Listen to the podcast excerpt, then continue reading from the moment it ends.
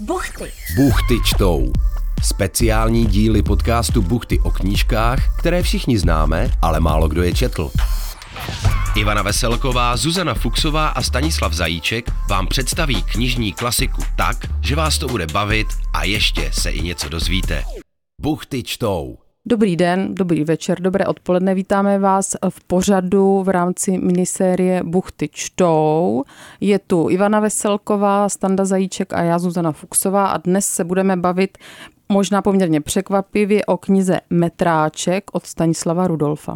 Mm-hmm. Dobrý den, ahoj. Dobrý den, přeju všem příjemné poslouchání. Proč se Stando v dnešní době metráčkem vůbec zabývat, nebo proč si ho vůbec přečíst, nebo táží se já, jestli by neměl být metráček takzvaně cancelled. Já pevně doufám, že eh, ti, co nás poslouchají a metráčka mají rádi, tak teď eh, se, se chápou svých klávesnic a píšou, ten, ten váš eh, suchar se úplně zbláznil, vypuďte ho buchty, protože nesahejte nám na metráčka, je to přece pěkná kniha o dívce, která vzdoruje osudu a, a pravdivě umělecky pravdivě to autor tedy líčí ostatním, ale e, nemůžu si pomoct, já to přece jenom čtu jako člověk narozený v roce 1962 a proč se tím zabývat? No prostě proto, protože e, žánrové tituly v té lince dívčí román, jakož i ostatně i jiné takzvané žánrovky, můžou velmi dobře posloužit jako takový e, příklad, řekněme, umělecké archeologie, kdy se vám skrze, v tomto případě literární dílo,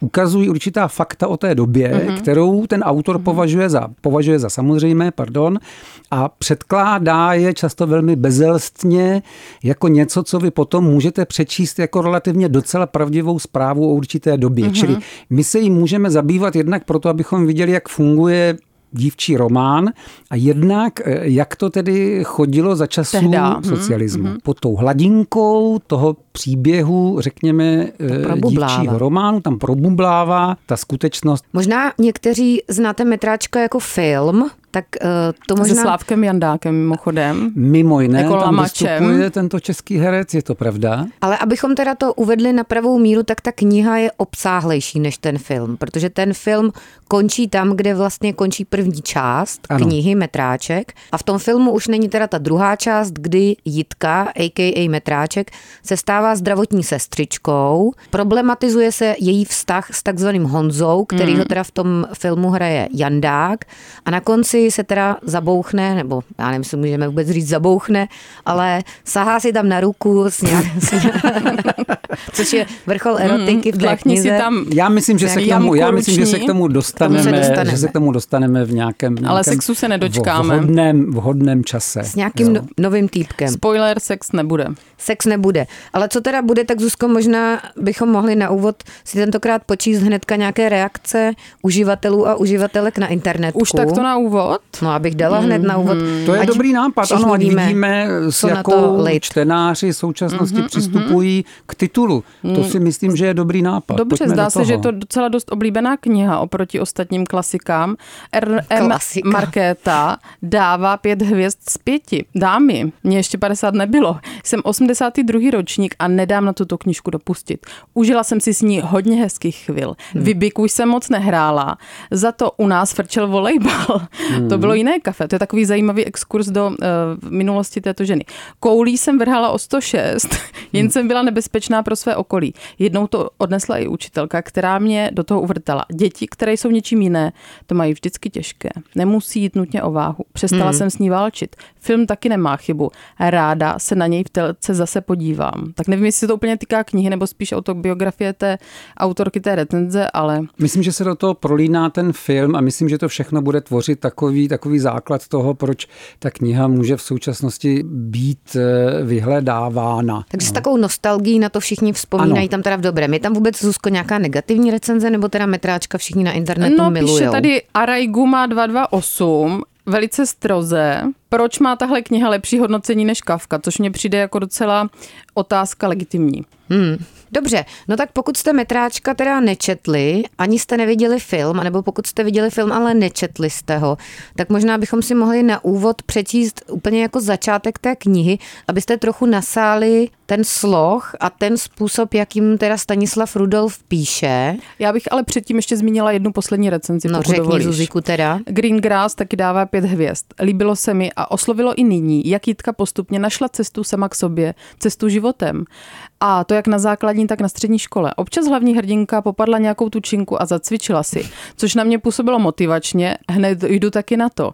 Jedním z motivů knihy je nadváha. Na můj vkus jedla Jitka celkem nezdravě, občas cukrárna, moučník, svíčková čokoláda, ale tak jiná doba. No. Mm, tak přečteme si teda asi teda úvod Stando. Jste říkal, že by bylo dobré Ano, jsem pro, začíst. abychom přečetli úplný Přečíst. úvod první kapitoly prvního dílu a snad pro pořádek bych dodal, že ten první díl s podtitulem Nemožně tlustá holka vychází v roce 1969, v roce 1971 přichází tehdy jako hodně populární filmová adaptace, která se taky jmenuje Metráček a v roce 1977 publikuje autor druhý díl s podtitulem Kosti jsou vrženy a dneska většinou vychází to eh, vydání metráčka spojující oba dva ty díly dohromady. Tak Zuziku, přečti úvod, máš to tam nalistovaný, vidím to, tak začátek metráčka. Tak pojďme do světa eh, Jitky Pažoutové, eh, žákyně deváté třídy základní devítileté školy. Mhm. Pršelo. Špinavé kaluže vody pomrkávaly na chodce jako oči veliké nestvůry. Stáli jsme v průjezdě Králíčkova domu, byli k smrti otravené počasím, které se už několik dnů nelepšilo a z nudy jsme pozorovali, jak lidi poskakují ve vodě. Na druhé straně náměstí se objevila Andula s bílým kočárkem. Vezla z jeslí malého Pavlíka. Andulo, zavolali jsme. Zahlédla nás a zamávala rukou. Potom se vší Nohou, silou ne, opřela do kočárku a uháněla k nám. Kolečka poskakovala po hrbolatém dláždění, pera se prohýbala, tak tak, že jí kluk nevypadl. Ahoj ženo v domácnosti, řekla jí Olina a pomohla s kočárkem do průjezdu. Kam jdeš s tím klukem? Andula si otřela mokrou tvář. Byla jsem pro něj v jeslích a teď se nemůžeme dostat domů. Zapomněla jsem klíče a naši nejsou ještě doma. Tak tu s námi počkej. Andula pokrčila rameny. Pak se pleskla rukou do čela a řekla, málem bych zapomněla, holky, koukejte, co mám. Sáhla do kapsy a když otevřela ruku, spatřili jsme v ní krabičku cigaret a zápalky. Hmm. Úžasli jsme. Ty kouříš, Andulo. Odvážila jsem se zeptat. Sebevědomně se usmála a zvolna prohlásila. Proč ne? Uh, co pak na tom něco je? Kdyby to ale na tebe někdo píchl ve škole, varovala jí Olina. Prosím tě, já se tak někoho bojím. Kdy zkouřila naposled? Včera. A předtím taky. Eva vzdychla. Já ještě nikdy nekouřila. Je to prima? Andula rozevřela krabičku a nabídla jí. Tak si zapal. Hmm. A tím to teda hmm. začíná. Hmm. Pak samozřejmě... Patologické jevy. Protože to je agitka, tak samozřejmě hlavní hrdince, teda jitce, je z toho blbě a tím se jako dozvíme samozřejmě, že kouření je škodlivé hmm. a neměli bychom to dělat. A jestli... Já jenom připomínám hmm. drobnost, že jedna z těch dívek, které tam vyzkouší cigaretu, chybí následující den ve škole, protože je z toho úplně, ale úplně nemocná. Hmm. Hmm. A je to tak, že ta Andula má své vlastní dítě už ne, věku? Ne, ne, ne, to, to je její maličký brácha. bratřík. Aha, já jsem si myslela, že to není náhoda, ne, že ne, kouří ne, ne, a současně ne, už teda prošla porodem. Ne, ne v je, to, je to žákyně deváté třídy, která tak může vyvezla malého bratří. Znám může, ale, ale to by přece jenom šlo mimo tento žánr. Dobře. Hmm. No ale Stando, přesto teda, možná teda si schrňme trochu ten děj, tak jak už tady zaznělo, je to o Jitce. Pažoutové. Pažoutové. Hmm. Nejméně hot jméno na světě. Přes, přes, přezdívaná a nemůžeme takhle jména zase šejmovat. Jestli poslouchá někdo, kdo se jmenuje Jitka Pažoutová, tak zdravíme. Každé jméno může být hot. Já se omlouvám za Zuzku. Hmm. A Jitka teda chodí na základku, potýká se s nadváhou, ale hraje dobře vybíjenou, takže tam vidíme jako tu sportovní linku, že se takzvaně najde v tom sportu, pak začne házet koulí, tam se seznámí, no co se směš, pak tam se seznámí s atletem Honzou a za začátku to vypadá jako, že vibe dobrý, Honza jí dá nějakou plišovou opici. Mm-hmm. Šedivou plišovou, Šedivou opici, plišovou opici, která je tam podle mě takým předmětem touhy, oni si předávají tu opici. Teda dámy, ty tam zase. Neinterpretujte. Něco mezi řádky. No. A pak teda tam končí ten film. A Honza je snědý, to si z toho pamatuju. Je opálený. Černovlasý. Černovlasý, jako Ital. A potom teda ta druhá část, která už ve filmu není, tam se Jitka stane zdravotní sestřičkou, respektive učí se na zdravotní sestřičku, chodí do tanečních, a mimo jiné je tam problematická linka ta, že Drogy. Honza, atlet, po ní chce doping, efedrin, mm. který teda Jitka pro něj ukradne v nemocnici, ale pak se zase rozhodne, že mu to sebere, protože by mu to mohlo škodit. No a pak se seznámí s novým týpkem mm-hmm. a tím to vlastně končí. Mm-hmm. Takže to je ta cesta životem Jitky. Ani není ruka v rukávě, ale jenom ruka na ruce, ne? Tak, to si eh, přečteme, on jí dá pusu tak, na tak, ruku. Tak jak to tady Ivanka hm. převyprávěla, hm, hodně mi to připomíná eh, jednoduché zápisy ve čtenářském deníku, a možná je to v pořádku, protože pokud jsou tam nějaké hlubinější vrstvy, tak my bychom je teď měli při naší rozpravě mm-hmm. objevit. Mm-hmm. No, doufám, že se to stane. No já doufám teda, Stando, že objevíte nějaké hlubinější vrstvy, protože já jsem tam úplně moc vrstvy. hlubinných vrstev teda mm. nenašla. Já, se, já ale... jako, jako vnímám jako hlubinou vrstvu tu šedivou opičku. Nicméně, proč se Stando jmenuje první díl, nebo proč má první díl podtitul Nemožně tlustá holka a druhý má podtitul Kosti jsou vrženy? Když myslíte? se podíváme do e, žánrové literatury, tak e, je e, užitečné začít překladem toho slova žánr. Řekněme, že bychom to mohli přeložit slovem tvár, to znamená objekt, který má určité parametry. A dívčí román je typ literárního textu, u kterého předpokládáme velmi přesné kontury místa, postav, děje a jeho vývoje. Jinými slovy řečeno, čtenář eh, dívčího románu, nebo možná spíš asi čtenářka, je, je velmi eh, konzervativní bytost, která mm-hmm čte eh, žánrovou literaturu, protože ví, že tam najde to, co, co tam najít chce. Mm-hmm. Ano. Není to žádná experimentální není proza. To, není to eh, experimentální proza, je to opak experimentální, mm-hmm. nebo je to opak experimentu. Jo? Pokud se já budu dívat na příběh inspektora mm-hmm. Kolomba, tak se přesně těším na určité momenty a vývoj děje. A že tam nebude paní Kolombová. A vím, že tam nebude paní Kolombová. A, ne, že přijde. a pokud by se tam objevila, tak je to katastrofa mm. a prohřešek proti žánru. Stejně jako se těším, až eh, zazní zní shaken not stirred, tedy protřepat, nemíchat, když půjdu na bondovku. Mm-hmm. A že nebude pít Je to smutý. zkrátka legitimní součást umění, tyto žánrovky. Mm-hmm. Jo? No a stando teda žánrovka, a... teda dívčí román, tak co tam teda je? Tak většinou teda nějaká teda dívka, jo, nebo osoba. Tak, přesně tak a já se ještě vrátím, proč tam jsou ty podtituly, ty jsou tam mm-hmm. prostě proto, že když já jdu tím knihkupectvím a vidím podtitul Nemožně tlustá holka, tak mě to buď to zajímá, že jsem uh, hubeňourka, kterou, kterou teda zajímá ta druhá pozice, a nebo jsem tedy někdo, kdo je přesvědčován, ať už sebou samým nebo okolím, že mám nadváhu a zajímá mě, co se zde teda co se zde teda bude říkat a nakolik to bude mluvit e, za mě a věci koupím. Čili podle mě to má trochu v sobě reklamní nádech a upozornění právě na tu žánrovou mhm. příslušnost. Jo.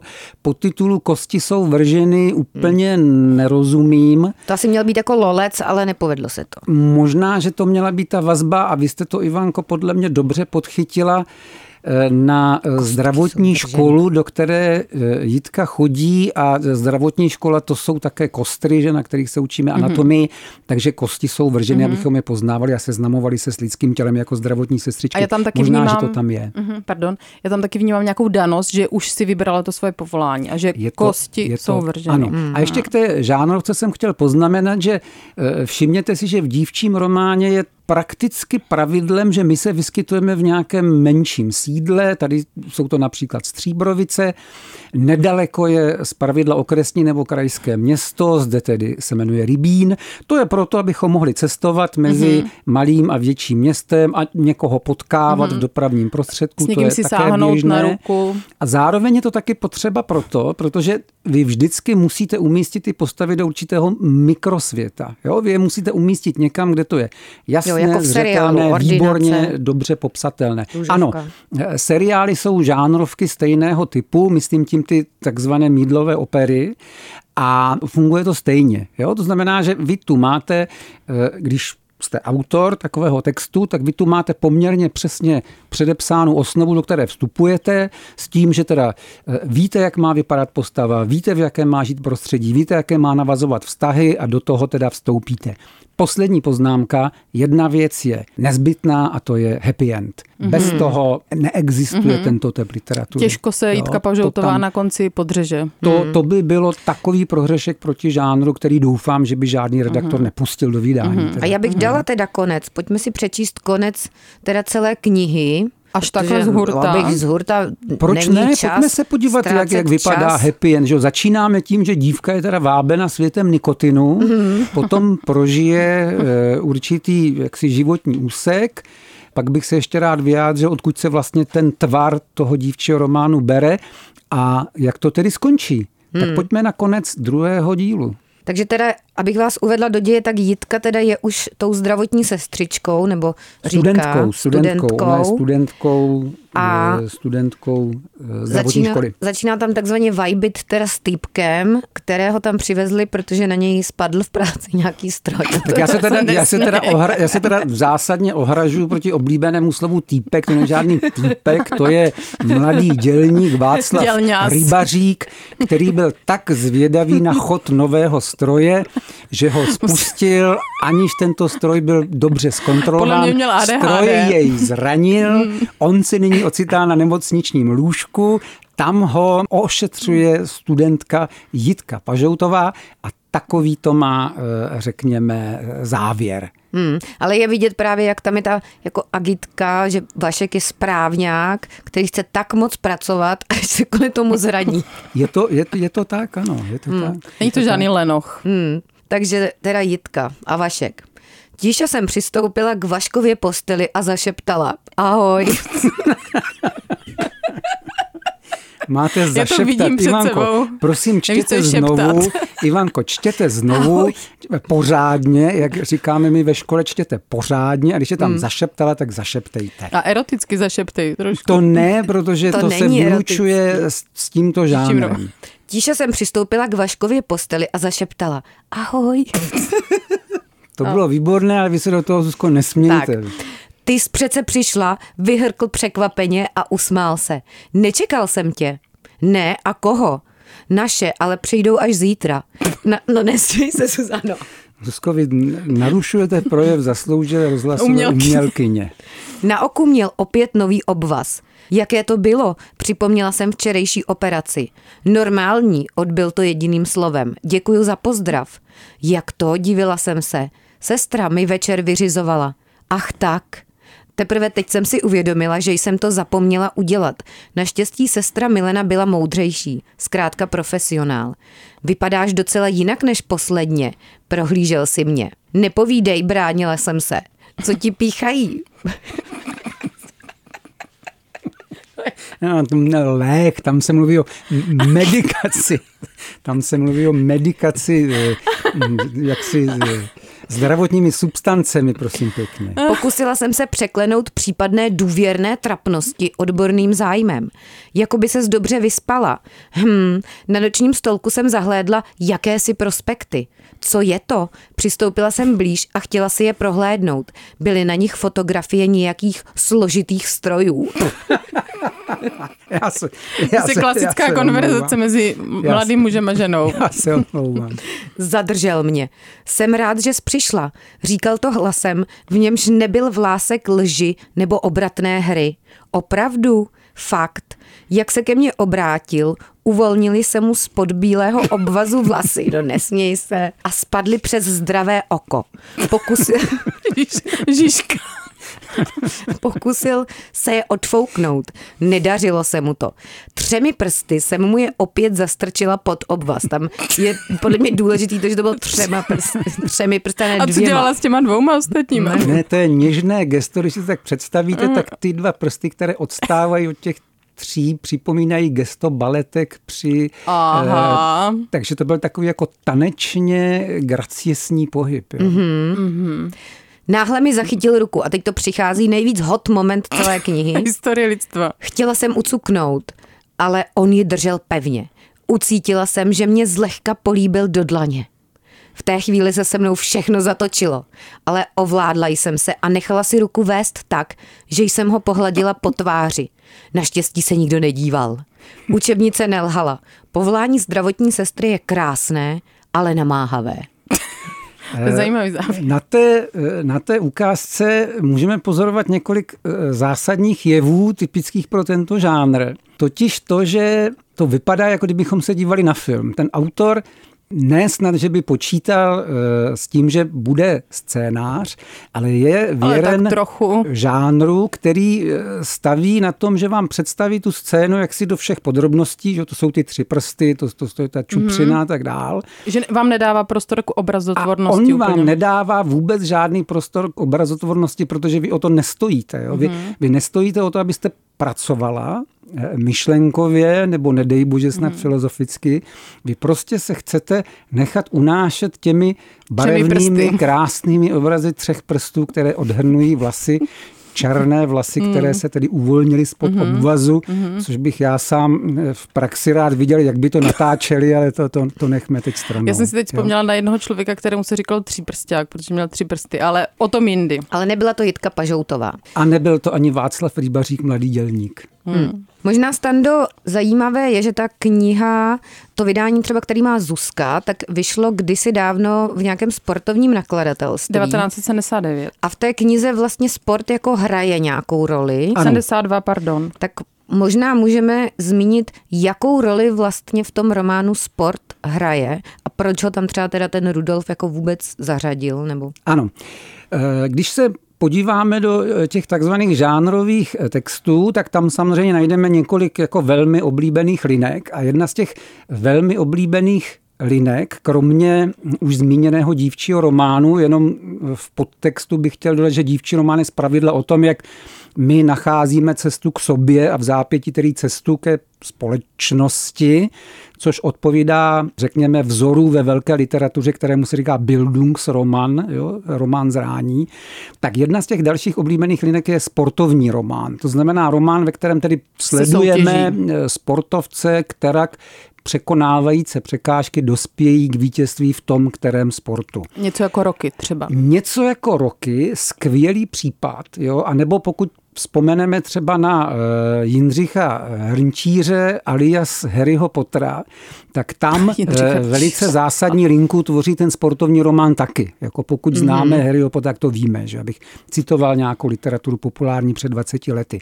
A tady uh, nám to umožňuje vidět, jak, jak dívka, která je tedy která je tedy zasažena tím, že oni říkají, že má, že má kila navíc, objeví možnost, jak to proměnit ve svoji výhodu a na základě sportu překonat tuto mentální a mm, vlastně i fyzickou překážku a dospět s tím jako v doslovném slova toho smyslu k vítězství. Jo? Čili ten sportovní román tam vnáší tu, tu myšlenku odolnosti, vytrvalosti, překonání sebe sama a na základě všech těch věcí dosažení úspěchu. Čili, mm-hmm. čili to je jedna mm-hmm. z věcí, která tam je důležitá. A ona podobně jako Roky trénuje eh, v tom prvním díle jeden čas o samotě, je to utajeně, tak. aby se postupně zlepšovala. Ve Je to tak. Je to tak. To je jako hezký, to je jako hezký moment, který, který se mně v románu líbil, jak Jitka v kůlně si namaluje panáka eh, křídou na zeď a buší do něj míčem, aby získala pro tu vybiku, tehdy, že je velice populární sport, tu správnou ránu, kterému neudala mm. žádná soupeřka. Protože Rudolf tam současně píše o tom, že kdyby ona měla být tím terčem té rány, tak by se těžko vyhnula, protože právě byla korpulentní, dejme tomu.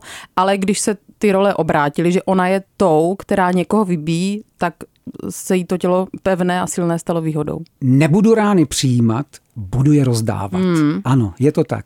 Je mm. to hmm. tak, souhlasím. A my tady máme i nějakou teda tu sportovní ukázečku, kterou bychom si mohli počíst.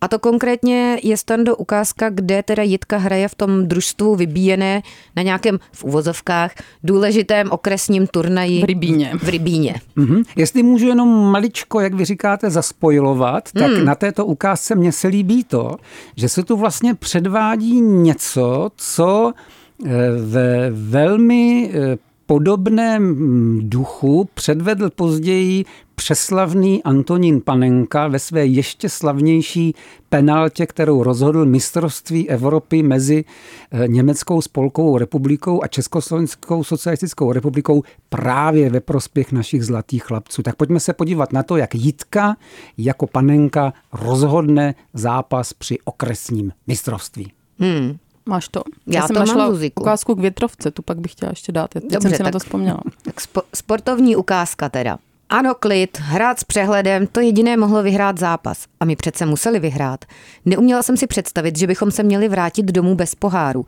Druhé místo by jistě nebylo k zahození. Na olympiádě se za ně získává překrásná stříbrná medaile. Je to ale stejně jen druhé místo. My musíme domů přivést pohár. Zhluboka jsem se nadýchla, připravena střílet. Jen co dostaneme přihrávku, ale rybínské hráčky měly taktické pokyny svého vedoucího. Nepouštět z rukou míč. Střílet jen ve vyložených příležitostech. Přehazovali nám míč vysoko nad hlavami.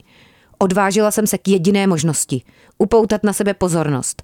Nejlepší hráčka Rybína zachytila míč, který jí poslala kapitánka. Vyběhla jsem vpředu k půlící čáře. Bylo to riskantní, uvědomovala jsem si to. Zůstala jsem stát před ní, snad jenom na vzdálenost tří metrů. Někdo na ní zavolal. Vypal, Lilino. Musela mě zasáhnout. Malé dítě by to dokázalo. Ona byla navíc nejlepší hráčkou. Helena, která nás na ní upozorňovala ještě před zápasem, mluvila pravdu. Vší silou vystřelila. V tom okamžiku, kdy se jí ruka rozpřáhla kráně, předklonila jsem se a roztáhla ruce. Míč mě zasáhl, už odskakoval, byla to velká rána, skoro mi vyrazila dech, ale dokázala jsem ho ještě zbalit v náručí. Vystřel! Výkřik patřil stejnému chlapci, který mě dopoledne nazval metráčkem. Všichni asi čekali hroznou bombu.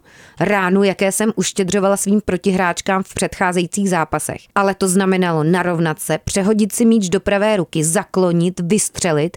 Mezitím mohla nejlepší hráčka rybínského družstva přeběhnout do bezpečí. Vůbec jsem nemyslela, co udělám. Prostě jsem docela volně vyhodila z náruče míč na protihráčku, jako kdybych vůbec neměla zájem na osudu rány. Byla tak překvapena, že zapomněla proti ráně natáhnout ruce. To stačilo. Míč se jí polítku svezl na parkety. Byla vybita. Zápas byl rozhodnut. Vyhráli jsme okresní turnaj. A to je napsáno kurzívou.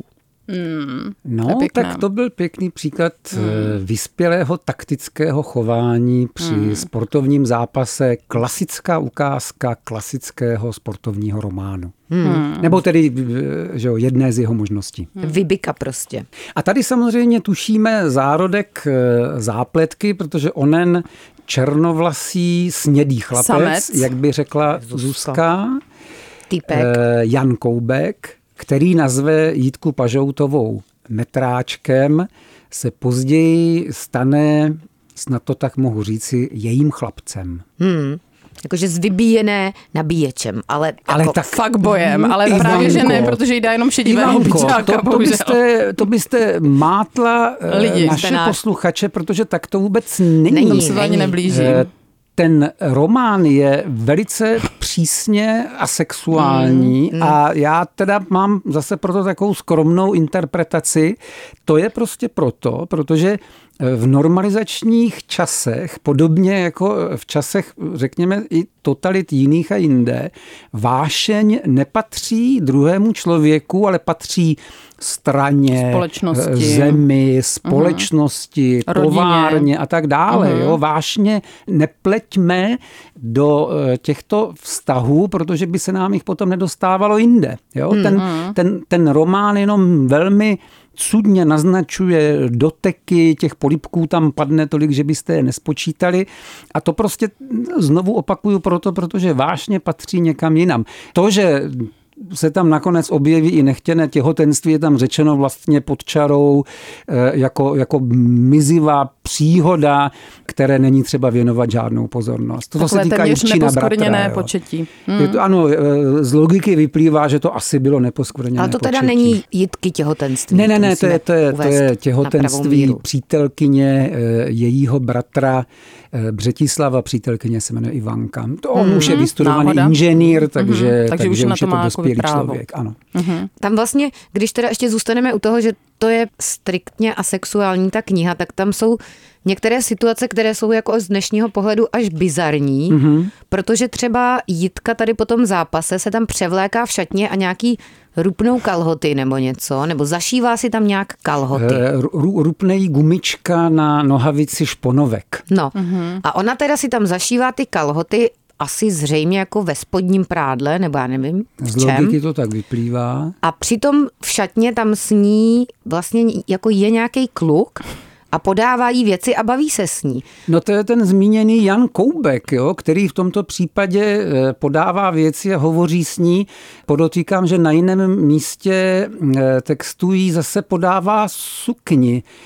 A já se teda taky domnívám, že ona tam před ním určitě jako ne, nepózuje v teplácích, mm-hmm. aby si na to natáhla mm-hmm. sukni. To se tehdy nedělalo. Jo. Mm, e, jenom zase malá poznámka. A není Jan Koubek bokem, gay? Ne, ne, Jan Koubek určitě gay není. Jo.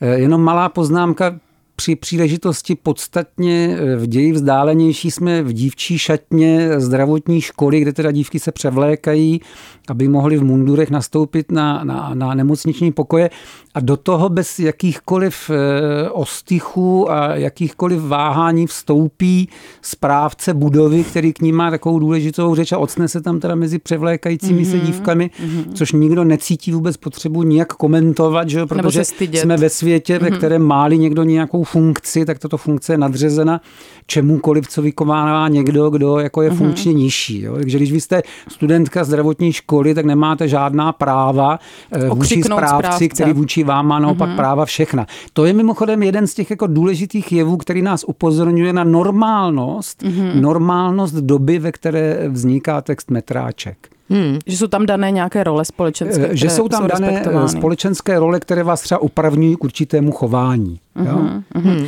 Mě by Stando zajímalo, jestli jako v té hmm. knize, když si to přečteme i s tím, že známe ten kontext, v jakém to vzniklo a víme, co to je za žánr, tak jestli tam přesto třeba je něco problematického, na co bychom si jako měli dát pozor, nebo třeba co byste jako vypíchnul. Mně teda třeba přijde, že tam je dost různých stereotypů, v době vzniku asi té knihy v 70. letech se to asi tak nevnímalo, ale jako je jich tam spousta, my si můžeme přečíst i pak jeden, jak tam popisuje Stanislav Rudolf uh, nějakou kamarádku nebo známou od Jitky, ale jako za mě tam jsou jako stereotypy typu, že fyzika není pro holky, že mm-hmm. Jitka samozřejmě nerozumí fyzice a ano. nejde jí mm-hmm. matematika mm-hmm. a vždycky, když tam jsou nějaké nákresy strojů, tak je to pro Jitku všechno jako hrozně složité mm-hmm. a mhm. vůbec se v tom mhm. nevyzná, Musí zaváří se jí mozek. Mm. Když se vaří, tak vaří ob obvykle maminka, ano. Když se dělá prádlo, tak to dělá maminka a když maminka, nedej bože, nemůže, tak prádlo dělá táta s jitkou, ale udělají tam obrovskou skvrnu na těch bílých prostě radlech a tak dál a tak dál. Rozdělil bych to možná na e, dvě části, to, co bych chtěl komentovat a jedna z nich je tedy ta část, řekněme, archeologická. Jo? Ten text vzniká před 50 lety, vstupuje s ním 37 lety autor tedy do prostoru takzvané normalizace a my se seznamujeme Eh, s tím, co je v té společnosti tehdy normální. A hezky jste tady popsali několik rysů, který, který ta doba má. Jo? Tam se, a to bych eh, teď přešel k té druhé části té odpovědi, tam se zároveň při tom hm, takovým plíživým, nebezpečným, snad bych řekl i podprahovým způsobem vám posléze, a je to především věc toho druhého dílu, který vzniká tedy, nebo je publikován v roce 77, vám zároveň podsouvá několik takových, řekněme, společenských konstant, které vy máte vnímat, opakuju to slovo znovu, jako normální. A akceptovat je, jo? A mhm. akceptovat je jako, že takhle přece věci jsou a takhle se dějí. Jo? Všimněme si takové drobnosti, že na sportovní stadion přijede zahraniční delegace Němců a Francouzů a atleti a atletky jsou zaskočeny tím, že mluví jinou řečí a zmíněný sprinter Jan Koubek e, žádnou z těch řečí nepozná. Jo? Představte mm-hmm. si 15 letého chlapce, který prostě nepozná Němčinu a nepozná mm-hmm. francouzštinu. Ale Jitka tam zaflexí, protože ta se učila francouzsky. Tak, ano, Jitka má jednu zvláštnost, protože samozřejmě dívčí hrdinky musí mít nějakou zvláštnost. A ta, zní, ta zvláštnost je, že se učí francouzsky. Jedna z těch normálností je to, že se nám to předvádí jako něco exotického, zvláštního, něco, čemu se každý podivuje.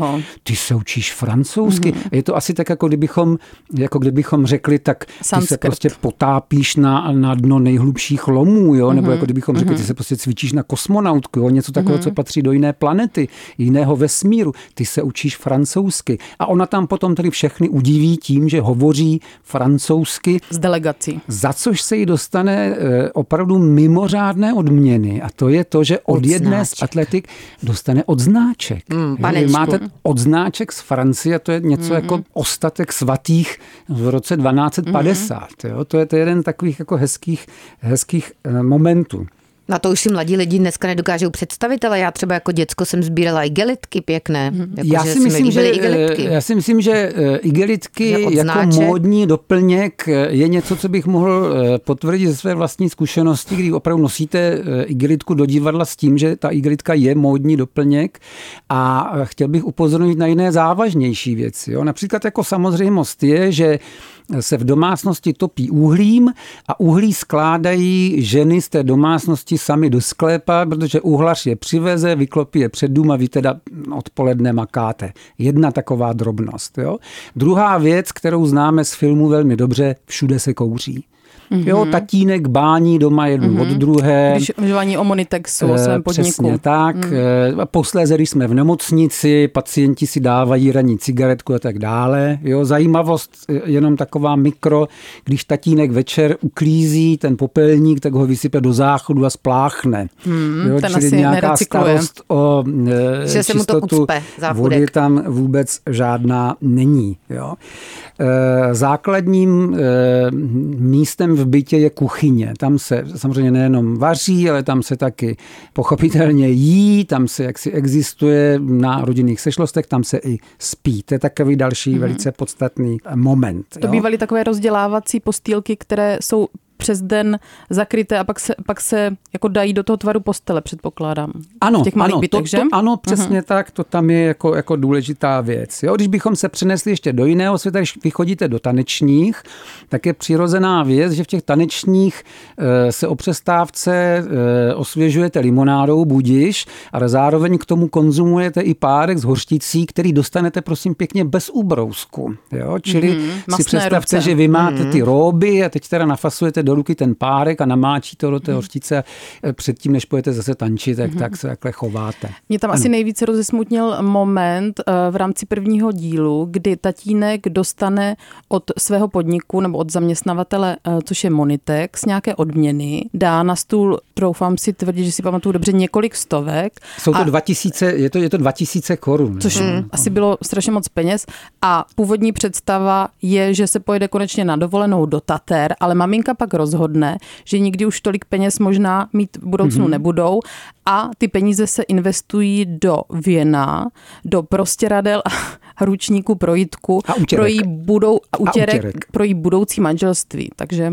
Ano, to je taky další jako podstatná hmm. věc, že požitky jsou eh, něčím, co si odepřeme, pokud před námi stojí podstatný cíl a jedním z nejpodstatnějších cílů je e, dobře vystavěné věno. Hmm. Jo, protože v dáce se považuje podobně jako v 19. století za něco, co je pro ženu e, jaksi vrcholem její kariéry, abych tak řekl. Hmm. Hmm. Tam vlastně jako z dnešního pohledu taky ten bratr Jitky, že jo, se žení s tou svou přítelkyní na dnešní poměry hodně brzo, protože oni nějak úplně skončí školu. On se žení, a to Aha. je další jaksi archeologický, e, archeologický bod, on se žení v době, kdy je, je běžné sežení, to znamená ukončíte vzdělání, jo, dejme tomu učňovskou školu, nebo v tomto případě tedy vysokou školu, eh, on je stavař, a eh, oženíte se. To je přece eh, přirozené, protože vy jste v životě tady od toho, mm-hmm. abyste se nějak vzdělala pro tu mm-hmm. společnost, abyste se pro tu společnost vyvdala, měla pro tu společnost děti a v té společnosti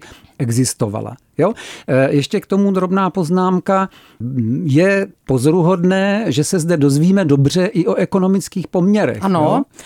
bratr dluží mm-hmm. 617 korun doslova, což ano. dá se nějak přirovnat tato částka stando k něčemu, k nějakému ekvivalentu v, v našem roce, v naší současnosti 2023? Pojďme se na to podívat ne z roku 2023, ale pojďme se na to podívat z ekonomických poměrů metráčka. Mm-hmm. Tam se v jednom místě říká, že velmi dobře placená práce v sodovkárně vám měsíčně přinese 1800 korun. Mm-hmm, takže to takřka... Takže je to třetina eh, běžného, řekněme, běžného platu, který mm-hmm. dluží bratr. A podotýkám, že se tam mluví o tom, že když vy si koupíte slušné šaty, tak za ně dáte 500 korun. Mm-hmm, jo, takže si představte, dost? že za třetinu mm. platu si koupíte, si šaty. koupíte šaty. Pak je tam zmíněno, že vstup na diskotéku uh, stál 10 korun a že bratr u sebe měl 2,60, což mu nestačilo ani na pivo. Ale zdá se, že to bylo téměř na pivo. Přesně tak, pamětníci si vybavují eh, desítku za korunu 70, eh, posléze tedy 2,40 krabička cigaret Start 20 kusů 4 koruny, čili z toho můžeme odvodit další eh, ekonomický rozměr věci. Podotýkám, že vstupné do kina. Pamatujete si, kolik Jitka zaplatí za vstup do kina? Ne. Mm-hmm. E, zaplatí za vstup do kina, kde, jak pochopíme ze souvislosti, se prostě promítá nějaký film, není podstatné, jaký prostě Ale jdeme do kina, je. jdeme do kina, mm-hmm. takže nás ruší hlučící děti, e, zaplatíme jednu korunu. Mm-hmm. A to mm. se tedy bavíme o 80. letech v to se, to se bavíme o konci 60 let mm-hmm. a samozřejmě té éře, řekněme, ve které, ve které potom ten metráček působí, to je ten počátek těch let 70. Jo? Takže to je další taková věc, kterou my tam můžeme pozorovat jako, řekněme, čtenář toho pátravého typu, který ví, že dívčí romány mu můžou přinést zajímavou zprávu o době svého vzniku. Mm-hmm. Tak ono se tam i dost dozvíme o tom, co oni třeba jedí, jo, protože často jo, tam jo, je jo, i popis ano, toho, ano. co bylo luxusní zboží. Co maminka ano, vařila ano. k večeři. Tam Jitka vlastně touží po větrovce z obchodáku, která má stát tři stovky. Ty Zuziko, ty to máš v excelovské tabulce všechno, no, co stalo v metráčkovi. To, to si jediné pamatuj. Tak Pak Zuzka touží je, po... Zuzka je pečlivá hospodinka, ano, taky, ano, to, taky dobrá to hospodinka musí i pro Pětko přes přijde správné, tak to má Pak být.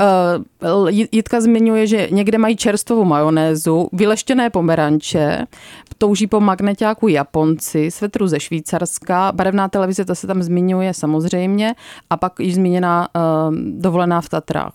Hmm.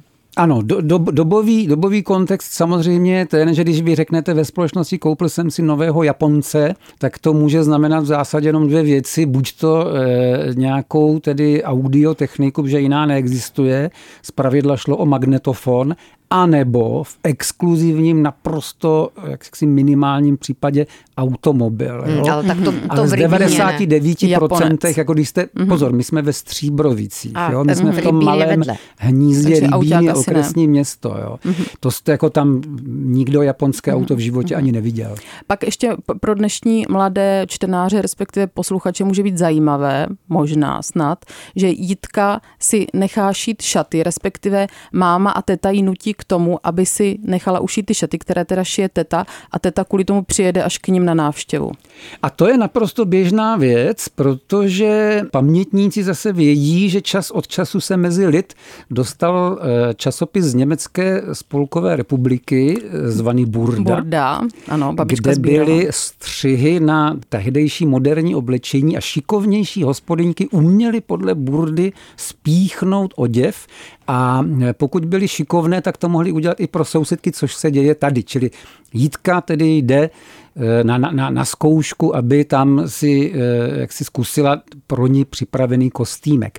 A Ostatně si vzpomínám, že matka Štěpána z Básníku, tam ta furčí je, ne? To je Švadlena. Ano, když vzpomeneme na tuto českou klasiku, tak eh, musíme připustit, že i tento jev tam je jako běžný, čili to je další důkaz toho, že tak to prostě bylo. Šije se doma, mm-hmm. v protože v obchodním není. domě Nic exkluzivní není. zboží není, že jo, tam mm. je konfekce. Mm. Tam bych chtěl upozornit na jedno zajímavé místo a přimlouval bych se za ukázku, které svědčí o dalším stereotypu, který se tady objevil, o další archeologii a to je přezíravý postoj k ženě. Jo? Vy byste řekli, objektifikace ženy je běžnou věcí a autor tady eh, najíždí na takovou vlnu, když je například mm, nějaká dívka pěkná, tak je potřeba ji vykreslit jako eh, tuctovou a při nejmenším eh, hloupou, protože mm, je neslučitelné, aby měla jak, jak si všechny parametry takové, mm, takové nadpozemské bytosti. Jo? Prostě všichni jsme průměrní. Hmm. Jo, všichni jsme průměrní. Když je někdo krásný, vyniká, tak, tak je aspoň musí idiot. Kde pámbu, jo. tehdy asi ne pámbu nadělil, tak tam musel někde vzít. Jo, to je jedno uh-huh. ze sdělení, to je jedno ze sdělení, jako my jsme všichni průměrní, uh-huh. prostě tam, tam, kde dostáváme něčeho víc, tam se nám dostává míň. E, jenom poznámka pod čarou, že Jan Koubek chlapec Jitky Pažoutové, jak se posléze ukáže, tak je darebák, grázl, darmožrout a podvodník, jo? čili sice hezký snědý hoch, ale, ale eh, duševně, mm-hmm. duchovně špína. Jo? Hmm. A tam jenom ještě k tomu eh, malý teda úvod. Jitka přichází, aby si vyzkoušela ten kostýmek a myhne se tam jedna z dcer té domácí švadlenky a tam bych se teda přimlouval za tu ukázku, jaký tam autor popisuje. Jí tam dost pošejmuje teda Stanislav Rudolf. Sice to má být dívčí román, ale tady hodně teda hejtu. Hmm. Zdeně už bylo 19. Pracuje jako sekretářka ředitele komunálních služeb a má všechno to, co Mileně schází. Milena je teda sestra tý Zdeny. Ano. Přesněji řečeno 98, 59, 75. Jemně odbarvená blondýnka se zajímavými ústy a odvážně vyklenutým obočím, whatever that means. Perfektní Zajímavá nohy ústa. a dráždivě línou chůzy. Mm. Díky maminčině péči vždy dokonale oblečena. Místo mozkových závitů výživnou krmivovou směs, což ovšem na první pohled není vidět a pochybuji, že by právě tento nedostatek mohl některému ze zákazníků komunálních služeb města Rybína vadit. Takže tady hned vidíme, že teda on jí popíše, že má odvážně vyklenuté obočí je takzvaně hot, ale musí teda zákonitě v tom případě být hloupá, že? Ano, pokud je sexy, tak má místo e, mozku výživnou krmivovou směs. Mm-hmm. Jo. Evil. Ivo Možná Stanislav by Rudolf.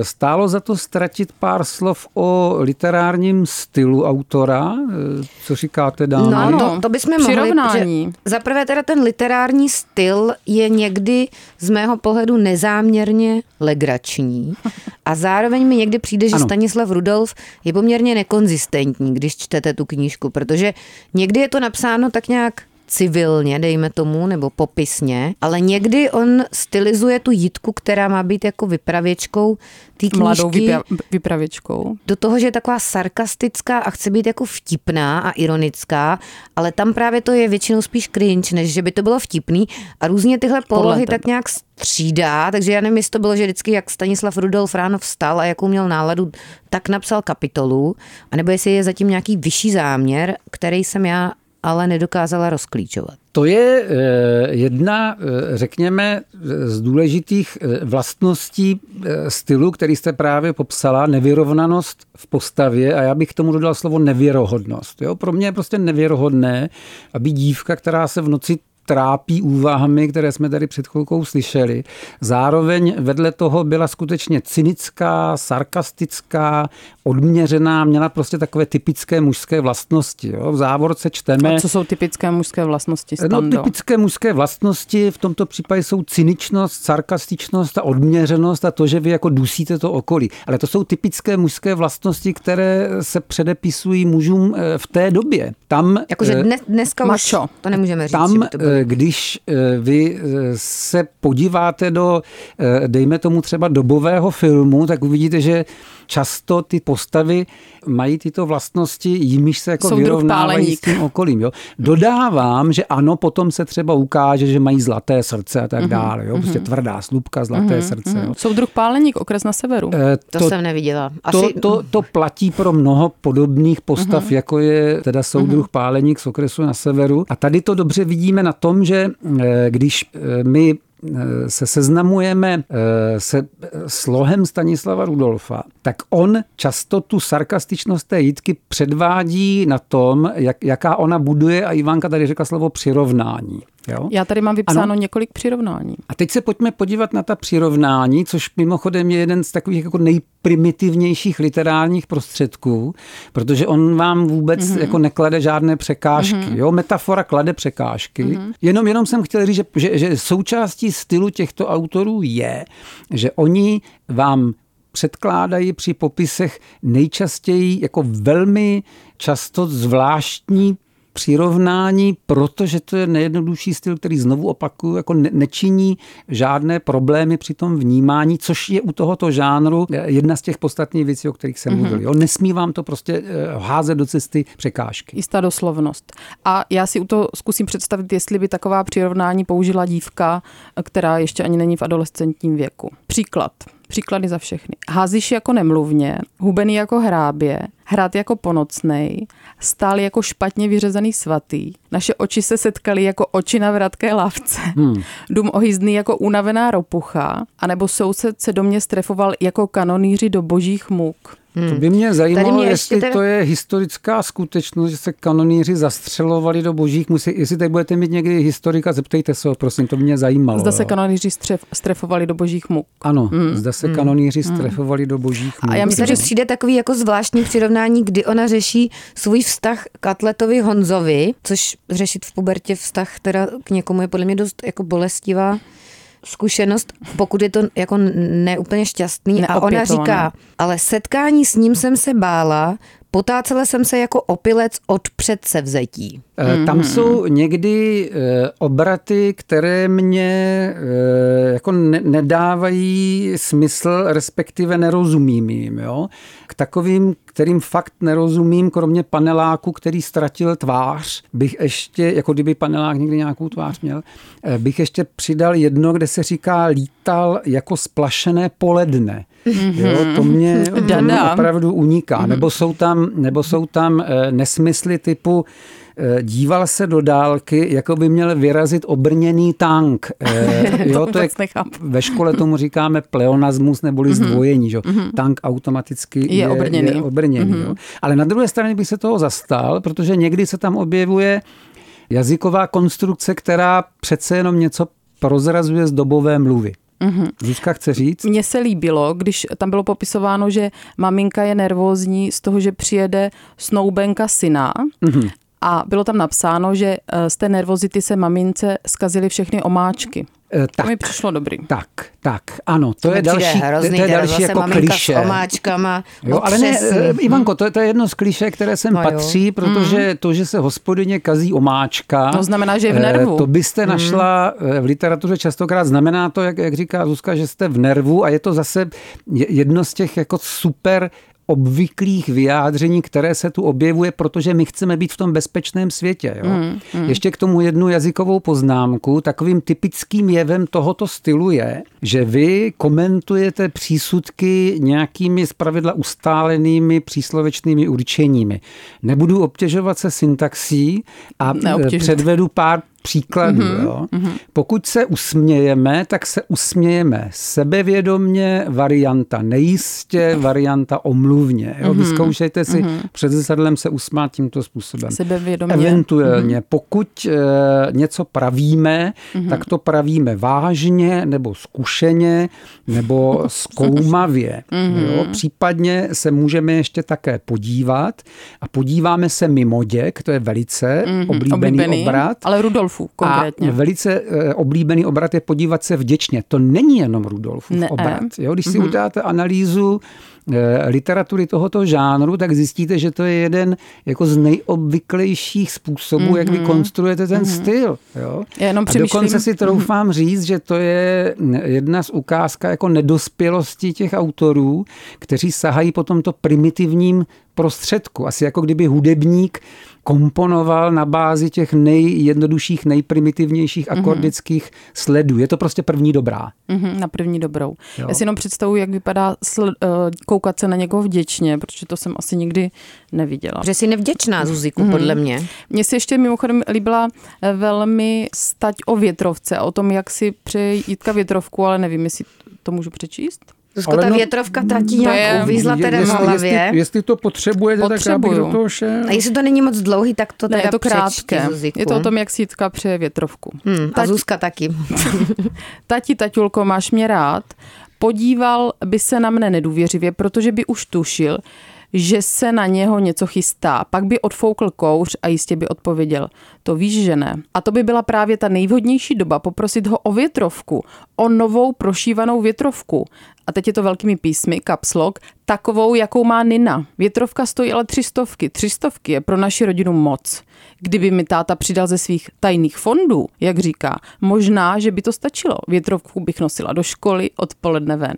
Docela určitě bych si vybrala jasně červenou. Červená barva mi sluší. Mm-hmm. No. Tak, takže jítky tužba po větrovce. A červené, a je to manipulativní hmm. úvahy, že kdyby řekla Tatiuldovi, že ho má ráda, tak pak ho může skásnout o prachy na větrovku. Ono to všechno vypadá jako takové nevinné e, poznámky k atmosféře doby, ale já chci upozornit na tu podstatnou věc, a to je to podprahové působení. Otec Jítky, jo, tak to střední kádr, čili takový jako menší vedoucí pracovník Monitexu je takový ten poctivý, Pracant. Eh, pracant, který ví, že to, o co jde, je osobní nasazení. Eh, jeho syn je typický maloměšťák, který počítá spíš s tím, kde urvat jakou výhodu, ale pravděpodobně ho ten otec nějak zpracuje první chlapec Jitčin je gymnazista a vyklube se z něj teda, teda grázl. Hmm. A potom tu máme na konci tu naději, což je mladý dělník, že jo, který se zraní, protože chce vidět, jak funguje stroj. Jo. Tam se nikde neobjeví jediná zmínka o tom, že existuje nějaká politika jedné strany.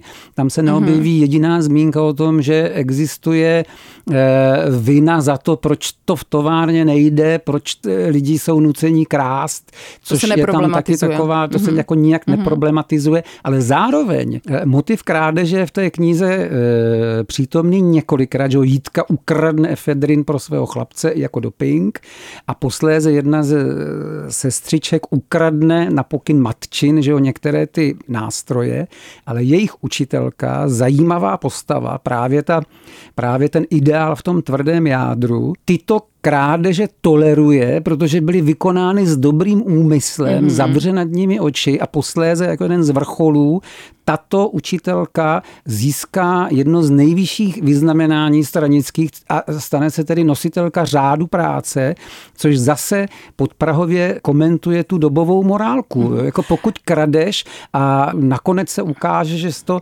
udělala v dobrém úmyslu, hmm. tak to oko zavřem. Stando, říkalo se tehdy, je to pravda, nebo je to hoax, že kdo nekrade, okrádá svou rodinu? To vůbec není hoax, to bylo jedno z nej...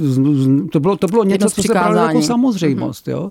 Jestliže já jdu kolem opuštěného pytle s cementem, tak no tak objem. samozřejmě večer přijedu s kárkou a pokud mm-hmm. tam ještě tak ho naložím a odvezu, jo? Mhm. protože to, to tak prostě je. Jo? Protože všechno byla nějaká stavební hmota cená to by bylo na celý pořad, jak to bylo se stavebními hmotami. Ale prostě to, že vy eh, to by například jako nositel pořad. autority, to, že vy jako nositel autority rozhodujete o tom, co je morální a co ne, podle momentální situace, jo? Že, že tu neexistuje nějaká obecně sdílená morálka, to je jako jedno ze základních mm-hmm. podprahových svědectví mm-hmm. jako toho textu. Mm-hmm. Jo? A to je, je podle mě jako to plíživé nebezpečí, které se skrývá v těchto zdánlivě nevinných textech a obávám se, že, že jako běžný čtenář to ignoruje.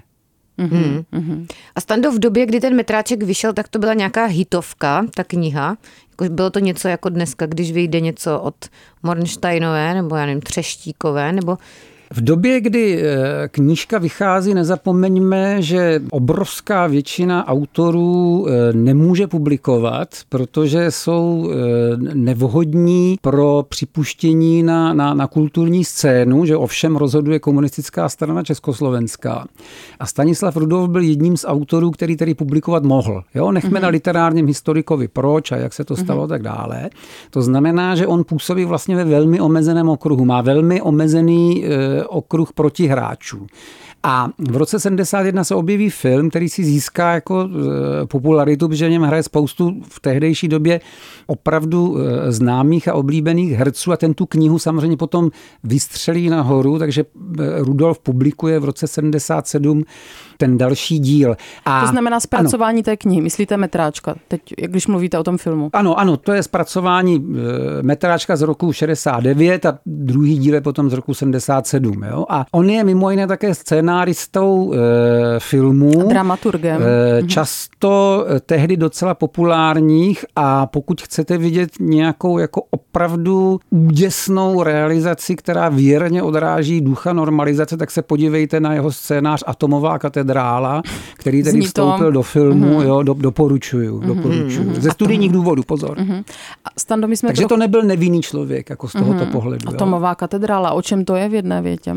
Eh, je to o budování atomové katedrály eh, v Dukovanech, kde, jak eh, správně tušíte, ředitel této stavby je člověk, který sice má mnoho různých problémů, včetně problémů se synem, ale nakonec zvítězí idea, která znamená postavíme elektrárnu, aby se všichni měli blaze. Hmm. Takže atomová katedrála. No dobře, Stando, tak hmm. já nevím, jestli by mělo k metráčkovi ještě něco teda zaznít, co jsme nezmínili. Co by byl metráček, kdyby byl pokrmem? A, ah, oblíbená otázka. Hmm. Tak můžu začít? Mm-hmm. Pro mě by to eh, jednoznačně byla přihřátá krevní tučnice eh, konzumovaná v mléčném baru mm-hmm. s limonádou zvanou kombajnérka. Mm. A krevní tučnice stando je co teda? To nechcete vědět. Mm. To je něco jako Ivanko, polívka, prdelačka. To, to, nech, ne, to nechcete to zní jako urážka krevní, krevní tučnice. tučnice. Vy jste mě trošku vyfoukl tu kombajnérku. Aha. Já jsem přemýšlela buď to o žluté kombajnérce nebo o růžové malinové limonádě z výčepu a přemýšlela jsem nepříliš originálně o uho omáčce ze třemi knedličky. Hmm. Hmm. Mně to přijde jako nějaká oplatka nebo takzvaně pishinger nebo takzvaně suša, nějaká ale jako hodně levná s hodně stuženým tukem. Hmm. Palmáč která má nějakou takovou odpudivě vyblitou barvu a je jako extrémně sladká a má spíš jako hnusnou chuť, ale jako spapáší celkem rychle, mhm. šup šup. A... Tak to se v tom poměrně výjimečně dost eh, zhodujeme. Eh, já se omlouvám všem čtenářům, které, kterým jsme pohaněli oblíbenou knihu, a eh, rozhodně doporučuji si ji přečíst znovu po našem tedy instruktážním pořadu a Novými... budu se těšit na hmm. ohlasy k Metráčkovi. Teda pohledem. velmi, velmi, hmm. velmi se budu těšit na ohlasy. Děkujeme. Já děkuji za pozvání. Buchty. Buchty čtou. Speciální díly podcastu Buchty o knížkách, které všichni známe, ale málo kdo je četl. Babička, Máj, Kytice a další knižní klasika v podání, které vás neuspí, ale pobaví. Buchty čtou. Poslouchej na webu wave.cz lomeno buchty, v mobilní aplikaci Můj rozhlas a v dalších podcastových aplikacích.